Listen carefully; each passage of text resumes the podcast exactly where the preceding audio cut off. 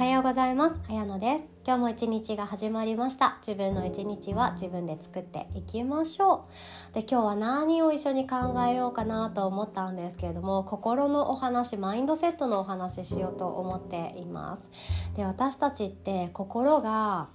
まあ、例えばハート型で描くとしたらこのハートがですねプニプニになんか満たされている時とあとはしょぼしょぼになったり紫色とか真っ黒になってたりあとはひびがいってたりする時ってあると思うんですよね。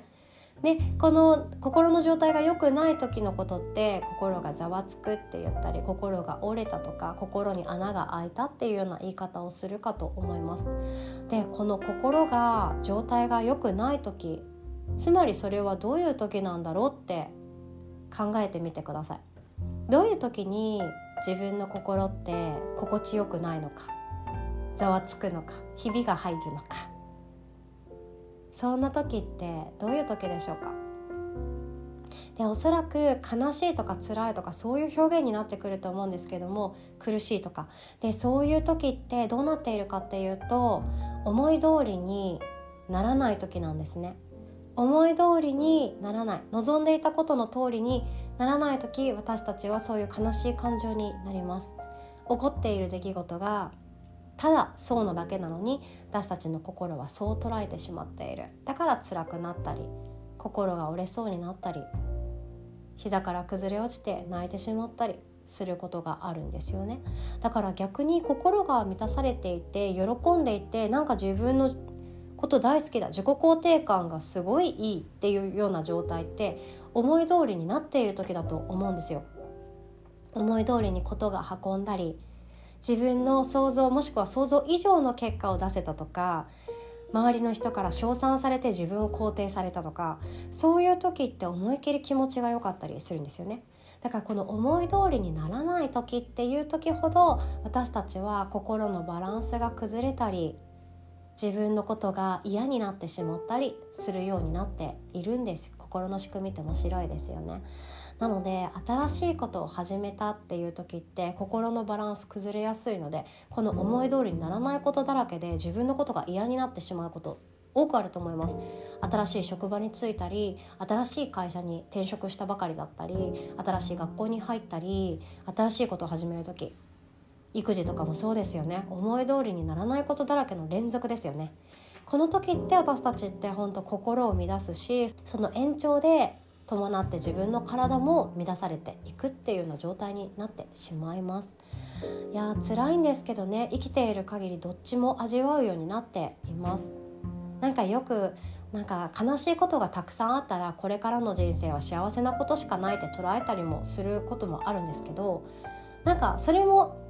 あったらいいなって思っている自分もいます。でも全ての出来事の意味付けって人それぞれなんですよね。だから全部あこれはこのためにあったんだ。この経験ができてよかったって思える人生だったらオールパーフェクトで全部ハッピーだったりするわけなんですよ。なので出来事に受け止める自分の感覚っていうそのが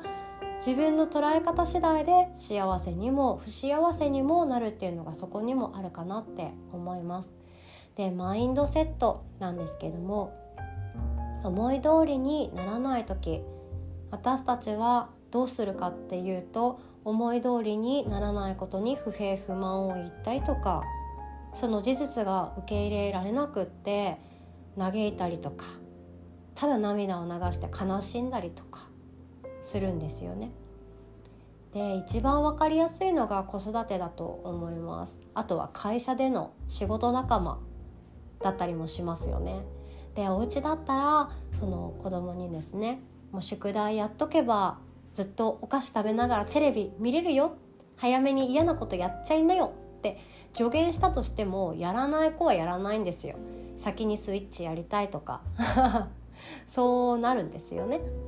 でその思い通りにならないからこっちが勝手に腹立たしくなったりいうことを聞いてくれない自分の気持ちが伝わってなくて悲しくなったりするんです。心がざわついてますよね。あと会社だともっとその親子関係とは離れた関係の遠い遠い人間たちが同じところに集まって仕事をしていると結構厄介な部分もあってですね私はそう思ってるんですけど逆に同じモチベーションの人たちが集まったらすごい楽しい職場になると思うんですよね。でも世の中いろんな人がいますよ。今日もだるいな早く帰りたいなって思いながら仕事している人もいればこのプロジェクト絶対に成功させたいって思いながら働いている人もいるしもうみんな心の中は違ったりしているんですよね。だからみんな優先順位が違います。会社に来る理由が違ったりもします。婚活しに来ているのかその子育ての教育資金のために来ているのかそれとも会社を大きくしたくて来ているのかみんなみんな違って面白いんですよ。資格取りたいとかいっぱいありますよね。なので周りの人とモチベーションが違うっていうのはどちらかというと心がざわついてしまう原因にもなりやすいです。で思い通りにならないことだらけですからね。みんながみんな同じ方向に向かってもうドラマとか映画みたいに全一致団結して挑める。その職場があるのだったらめちゃくちゃ心地いいと思うんですよ。ハートもすごいいい状態になると思うんですけどもそれってなかなか本当に稀なことだと思っていてみんな頭の中では違うこと考えていたりとかもします。私だってそうですよ。優先順位全然他人と違うなって思ったりもしますもん。でも思い通りにならなかったらみんな心がざわつくんですよね。今日早く帰りたいって思っていたのになんであの残業しなきゃいけないんだとか何でこんな時間に会議入れるんだとかあると思うんですよね。このタイミングでこれはないわとかいきなりあると思います。この思い通りにならない時っていうのが私たちは心の中でざわつきを感じてしまう瞬間でもあります。でもその出来事っていうのはただシンプルに出来事があるだけでそれをどう取るかっていうのは人それぞれになってくるんですよね。なので私たちはみんな思い通りになることは嬉しい。思い通りにならないことは苦しい。この感覚をみんながみんなそれぞれ持っているのが人間だと思っています。なので今心がざわついて苦しいことってありますか？なんだかなって思う日があったりとか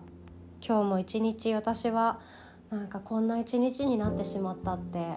思ったりして後悔することもあるかなって思います満たされなかったりとかねしますよね帰り道とかで帰りながらああもう今日はこんな一日だったがっかりって思うかもしれないんですけども思い通りにならないことがあったら私たちってそういう感覚より一層持ってたりするんですよ。